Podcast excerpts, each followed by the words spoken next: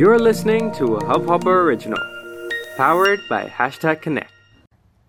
नमस्कार. तुम्ही ऐकताय सोनाली सांगते आहे का. खूप काही सांगायचं आहे, पण आता खूप विचित्र वाटतं आहे. खूप अवघड आणि जड वाटतात शब्द. साधारण आता 2 महिने होत आले आपल्याला लॉकडाऊनमध्ये आणि सेल्फ क्वारंटाईनमध्ये राहून. अशा काळात आपण जरी फिजिकली आपल्या मित्रमैत्रिणी आणि कुटुंबातील काही सदस्यांपासून लांब असलो तरी video calls, phone calls, social media याच्या माध्यमातून सगळ्यांशी जोडलेले आहोत, सगळ्यांच्या संपर्कात आहोत. मी सुद्धा माझ्या अनेक मित्रमैत्रिणींना, ज्यांच्याशी एरवी बिझी स्केड्यूलमध्ये बोलता येत नव्हतं, त्यांच्या सगळ्यांशी बोलते आहे, सगळ्यांशी कनेक्ट होते आहे. जगभरात पसरलेल्या मित्रमैत्रिणींशी कनेक्ट होते आहे, फॅमिलीशी कनेक्ट होते आहे. पण एक मैत्रीण आहे जिच्याशी मला बोलताच येत नाही आहे, तिच्याशी कनेक्टच होता येत नाही आहे, तिच्यापर्यंत पोहोचताच येत नाही आहे. आम्ही शेवटचं बोललो होतो तेव्हा भांडलो होतो, आणि भांडल्यानंतर मात्र आत्ता 7 वर्ष झाली एक शब्दही बोललो नाही होत. ती कोलकात्याहून पुण्याला आली होती. माझ्या भावाची मैत्रीण होती, पण ती माझी पण मैत्रीण झाली. हळूहळू आमच्या घरात माझ्याबरोबर माझ्या खोलीत राहायला लागली, माझी रूममेट झाली. आम्ही अनेक कार्यक्रम एकत्र केले. She was a brilliant dancer. खरं ती माझ्यापेक्षा लहान, पण माझ्यापेक्षा खूप समजूतदार. आत्ता तिला कनेक्ट करावं असं वाटतं आहे. I don't know Shalini if you can hear this, but somehow I hope this reaches you. आणि I want to tell you की मी तुला खूप मिस करते आहे. आत्ता गेल्या काही दिवसांमध्ये खूप जास्त मिस करते आहे. कितीतरी गोष्टी आहेत तुझ्याशी शेअर करायच्या आहेत, किती गोष्टी आहेत तुला सांगायच्या आहेत. मला आठवत आहे तू मला सांगायचीस की दी ऐसा मत करो, दी वैसा मत करो. माझ्या प्रत्येक गोष्टीबद्दल तू कायम खूप क्रिटिकल असायचीस, आणि मला वारंवार पावलावर सांगायचीस की काय योग्य आहे आणि काय नाही. आम्ही बरंच भांडायचो, पण मला असं लक्षात आलं आहे की मी ज्या माणसांवर माझं सगळ्यात जास्त प्रेम असतं त्याच माणसांशी माझी सगळ्यात जास्त भांडणं होतात, आणि तुझ्याबरोबरची भांडणं ही अनंत होते. तुला आठवतंय मी तेव्हा शेवटची फिल्म केली होती मराठी, ही झपाटलेला 2 ग्रँड मस्ती मध्ये काम केल्यानंतर. आणि मग त्याच्यानंतर त्या फिल्मच्या प्रीमियरला आपण गेलो होतो ग्रँड मस्तीच्या. मला आठवतंय की खूप एम्बॅरेस झालो होतो, पण तू, मी स्पेशली, कारण माझे आईबाबा पण होते तेव्हा त्याच प्रीमियरला, आणि त्यांच्याबरोबर बसून ही फिल्म कशी बघायची याबद्दल आपण खूप जास्त एम्बॅरेस्ड होतो. पण या म्हणजे मला आठवतं आहे अजूनही की आपण आईबाबांना अगदी एका रोच्या शेवटच्या 2 सीट्सवरती बसवलं होतं, आणि आपण दुसऱ्या टोकावर जाऊन बसलो होतो, जेणेकरून अजिबात त्यांना फेस करायची गरज पडणार नाही, पण तीही फिल्म एन्जॉय करू शकतील आणि आपणही. पण त्यानंतर मात्र तू मला खूप सल्ले दिले होतेस की मी कशा पद्धतीचे सिनेमे करायला पाहिजे. बघ आता मी काय काय करते आहे, मला तुला हे सगळं दाखवायचं आहे. मधल्या काळात मी तुला पोस्टर गर्ल, तुला करणार नाही, हिरकणी, हम्पी हे असे सिनेमे केले, आणि मला ते तुला दाखवायचे आहेत. मला माहिती आहे तुला कायम असं वाटायचं की मी खूप इमॅच्युअर आहे. ऑफकोर्स तेव्हा होतेही, 7 वर्षांपूर्वीची गोष्ट आहे, पण आत्ता थोडी समजूतदार होत चालली आहे असं मला वाटतं आहे. अर्थात तू हे भेटून सांगितलंस तर लक्षात येईल की किती फरक पडला आहे माझ्यात. मला आठवतं आहे की तू जेव्हा माझा मेजर ब्रेकअप झाला होता तेव्हा खूप डिप्रेस झाले होते मी, आणि खूप रडारड अशी सगळी सुरू होती. पण तेव्हाही तू माझ्या पाठीशी उभी राहून मला म्हणाली होतीस की नाही दी, you deserve somebody better. Yeah I do, I definitely realise that today. मला तेही तुला सांगायचं आहे. तुला आठवतं आहे तुझी सगळ्यात आवडती हिरोईन, इनफॅक्ट आजही मी जेव्हा जेव्हा तिला बघते किंवा तिचा चित्रपट बघते किंवा तिच्याबद्दलची कुठलीही बातमी किंवा काहीही समोर आलं की ऑफकोर्स सगळ्यात आधी मला तुझी आठवण येते. तुझी आवडती दीपिका पादुकोण. खूप कमालीची प्रगती केली आहे तिने गेल्या काही वर्षांमध्ये आणि ऑफकोर्स तुला ते सगळं बघून फारच अभिमानास्पद वाटेल तिची कारकीर्द बघून. या आय स्टील रिमेंबर की जेव्हा दीपिकाचं आणि रणबीर कपूरचं ब्रेकअप झालं होतं अपॅरेंटली आणि ते आपल्या सगळ्यांना कळलं होतं तेव्हा तू खूप खूप खूप चिडली होतीस आणि you were so upset with Ranbir. And मला अजूनही असं आठवतं आहे की तू जवळजवळ तुझ्या बहिणीचं जवळजवळ माझ्या ब्रेकअपच्या वेळेला जितकी वैतागली होतीस त्याच्यापेक्षा जास्त तू दीपिकाच्या ब्रेकअपच्या वेळेला वैतागली होतीस. पण आता दीपिकाचं लग्न झालं आहे आणि ते सुद्धा रणवीर सिंग बरोबर. रणवीर सिंग तो बँड बाजा बरातमध्ये आला होता ना, तोच. त्यांनी नंतर खूप सारे चित्रपट केले एकत्र आणि रणवीर आणि दीपिकाने बाजीराव मस्तानी, पद्मावत, राम लीला अशी हॅट्रिक केल्यानंतर लग्न केलं आहे. सो या शी इज हॅपी. आणि आता रणबीरचे father Rishi Kapoor is no more. मला असं वाटतं की गेल्या काही वर्षांमध्ये जितके स्टार्स, जितके बॉलिवूड आयकॉन्स किंवा चित्रपट सृष्टीतले कलाकार आपण गमावले आहेत त्यांच्यापैकी सगळ्यात जास्त त्रास मला अर्थात श्रीदेवी गेली तेव्हा झाला होता. ते तुझ्याही लक्षात असेल की माझी किती आवडती अभिनेत्री होती श्रीदेवी. ती गेली अचानक आणि आता ऋषी कपूर, इरफान खान हे सगळं बघत असताना, ऐकत असताना खूप भीती वाटते, खूप खूप त्रास होतो आहे. आणि पुन्हा एकदा हे रिअलाईज होतं आहे की या पृथ्वी तलावर सगळ्यात जास्त फ्रॅजाईल, वल्नरेबल गोष्ट कुठली असेल तर ती जीवन आहे. मग माणसांचं असेल, प्राण्यांचं असेल. लाईफ इज सो फ्रॅजाईल की ती कधीही, कोणात, कशीही संपू शकते. आणि स्पेशली आत्ता कोरोना व्हायरस आणि कोविड-19च्या या सगळ्या संक्रमणात इतकं अनप्रिडिक्टेबल आहे सगळंच आयुष्य आजूबाजूचं की जर कोणाला व्हायरसचं संक्रमण झालं तर यू नेव्हर नो, तुमच्या आजूबाजूची व्यक्ती कुठल्याही क्षणी तुम्हाला सोडून जाऊ शकते किंवा दूरवर असलेले तुमचे नातेवाईक, तुमचे मित्रमंडळी त्यांच्यापैकी कोणाला हा आजार झाला आणि ते त्याच्याशी लढू शकले नाहीत तर तुम्ही कदाचित त्यांच्या शेवटच्या क्षणातसुद्धा त्यांना पाहू शकणार नाही आहात. त्यांच्यावर होणारे अंत्यसंस्कारसुद्धा तुम्ही जवळून अनुभवू शकणार नाही, त्यांना भेटू शकणार नाही, शेवटचं बोलू शकणार नाही. तुम्ही सगळे विचार करत असाल की मी आत्ता कोणाबद्दल बोलते आहे किंवा मी कुठल्या व्यक्तीशी बोलते आहे आणि कुठे आहे ही व्यक्ती जिला आत्ता जगात काय चाललं आहे या गोष्टीबद्दल कदाचित माहिती नसेल आणि का माझा तिच्याशी संपर्क होत नाही आहे. तर मी शालिनी मिश्राबद्दल बोलते आहे. ती माझी बेस्ट फ्रेंड होती पण नाव she is no more. Shalini died in an accident 7 years ago. असंच कुणालाही कळलं नाही. आम्ही एकत्र राहायचो जसं मी तुम्हाला मगाशी सांगितलं.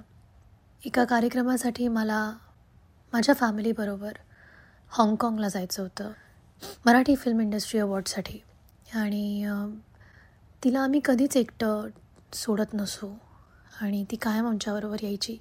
पण त्या ट्रिपच्या वेळेला तिच्याकडे पासपोर्ट नव्हता आणि त्या एकमेव कारणामुळे आम्हाला तिला आमच्याबरोबर नेता आलं नाही. त्या दरम्यान, त्या एका आठवड्याच्या दरम्यान ती एकटी पुण्यात राहत होती. अर्थात आमचे बाकी काही मित्रमंडळी आहेत किंवा ती तिच्या रूममेट्सबरोबर सुद्धा राहायची अधूनमधून. तर ती तिथे राहत होती आणि मला अजूनही आठवते आमचा शेवटचा शो होता जाण्यापूर्वी. आमचा एक शेवटचा शो होता नाशिकमध्ये. आम्ही तो शो केला आणि एका अतिशय क्षुल्लक कारणामुळे आमचं भांडण झालं. मला केस कापायचे होते आणि तिला असं वाटत होतं की माझे मोठे लांब सडक केस हे जास्त चांगले दिसतात.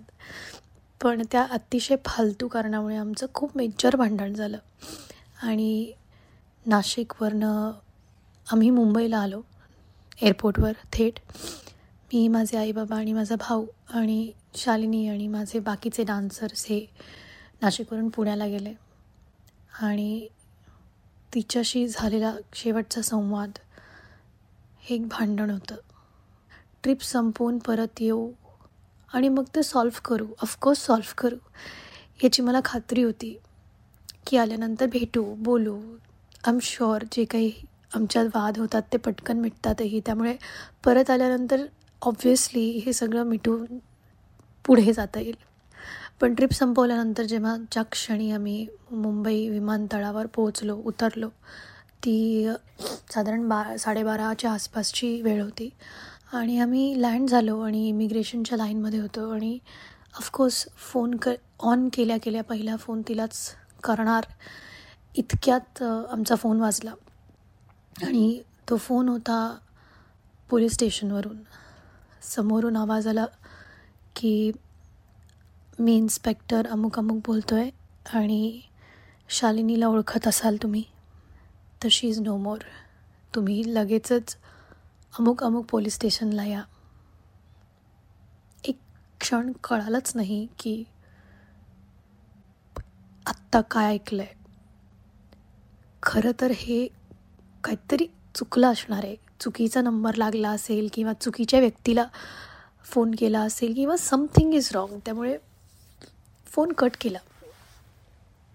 पुन्हा फोन वाजला आणि पुन्हा इन्स्पेक्टर म्हणाले की नाही, हे खरं आहे, कुठल्याच पद्धतीचा गैरसमज झालेला नाही आहे and she is actually no more. तिचा एका ॲक्सिडेंटमध्ये जीव गेला आहे आणि तुम्ही लगेच या पुढची कारवाई करायला, नुकतंच ॲक्सिडेंट झाला आहे. पुढचे काही तास काय झालं आहे हे रिअलाईज करायच्या आधीच आम्हाला तिच्या आईवडिलांपर्यंत पोचायचं होतं. त्यामुळे मुंबई ते पुणे हा प्रवास तिच्या आईवडिलांपर्यंत पोचण्याचा आम्ही करत होतो. खूप विचित्र गोष्ट अशी आहे की तोवर कधीही मी किंवा आमच्या घरातलं कोणीही तिच्या आईवडिलांशी बोलले नव्हते. काय माहिती काय तिचं त्याच्या मागचं कारण हे केवळ तिलाच माहिती आहे. पण आम्ही कधीच तिच्या घरच्यांशी बोललो नव्हतो. तिचा घरचा पत्ता, घरच्यांचा नंबर असं काहीही आमच्याकडे नव्हतं. आणि हो, हे ऐकायला खूप स्ट्रेंज वाटेल पण ॲक्च्युली नव्हतं. तिच्या काही मित्रमैत्रिणींपर्यंत पोचण्याचा प्रयत्न करत होतो कॉन्स्टंटली, पण त्यांच्यापैकी कोणाकडेही तिच्या आईवडिलांचा नंबर, पत्ता असं काहीच नव्हतं. आणि मग अचानक आमचा एक मित्र कोलकात्याला आहे असं समजलं. त्याला फोन लावला आणि रात्री, हे सगळं रात्री सुरू होतं, पहाटे 4 वाजेपर्यंत. म्हणजे आम्ही साधारण 1 वाजता एअरपोर्ट सोडलं आणि एअरपोर्ट ते पुणे पोहोचेपर्यंत रस्त्यात आम्ही पूर्ण वेळ तिच्या आईबाबांशी कसा संपर्क होईल, त्यांना कशी ही बातमी देता येईल यात पूर्ण प्रवास घालवला.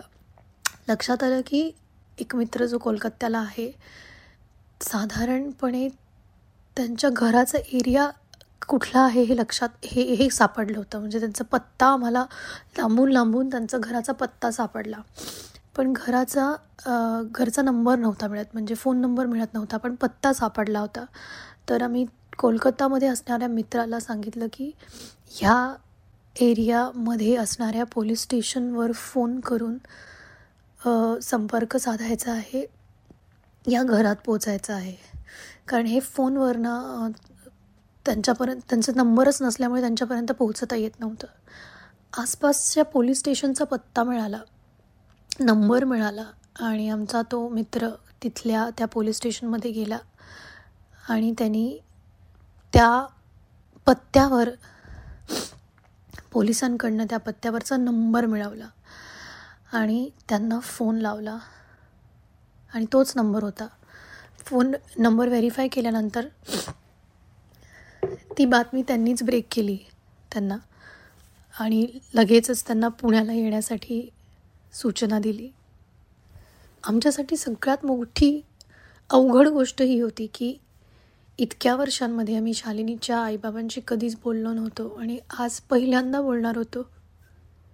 आणि हे सांगायला की ती राहिली नाही आहे. अजूनही मला आठवतंय तो क्षण. एनिवे आम्ही पोलीस स्टेशनला पोहोचलो साधारण 4, 3:30-4च्या सुमारास आणि तिची बॉडी पाहिली. 25 वर्षाची तरुण मैत्रीण अतिशय शांतपणे निश्चल समोर झोपली होती असं वाटत होतं. तोपर्यंत मी माझ्या आयुष्यात किंवा आम्ही आमच्या कुटुंबात इतकं तरुण वयात कोणाला जाताना कधीच पाहिलं नव्हतं. अर्थात माझ्या आजोबांचं जाणं मी पाहिलं होतं, पण चांगलं दीर्घ आयुष्य घालवून शांतपणे समाधानी ते जग सोडून गेले होते. पण इतकी छान तरुण निरोगी आनंदी मुलगी अचानकपणे जाऊ शकते याच्यावर विश्वासच बसत नव्हता. चेहरा शांत होता, चेहऱ्यावर एकही डाग किंवा एकही ओरखडा काहीच नव्हता.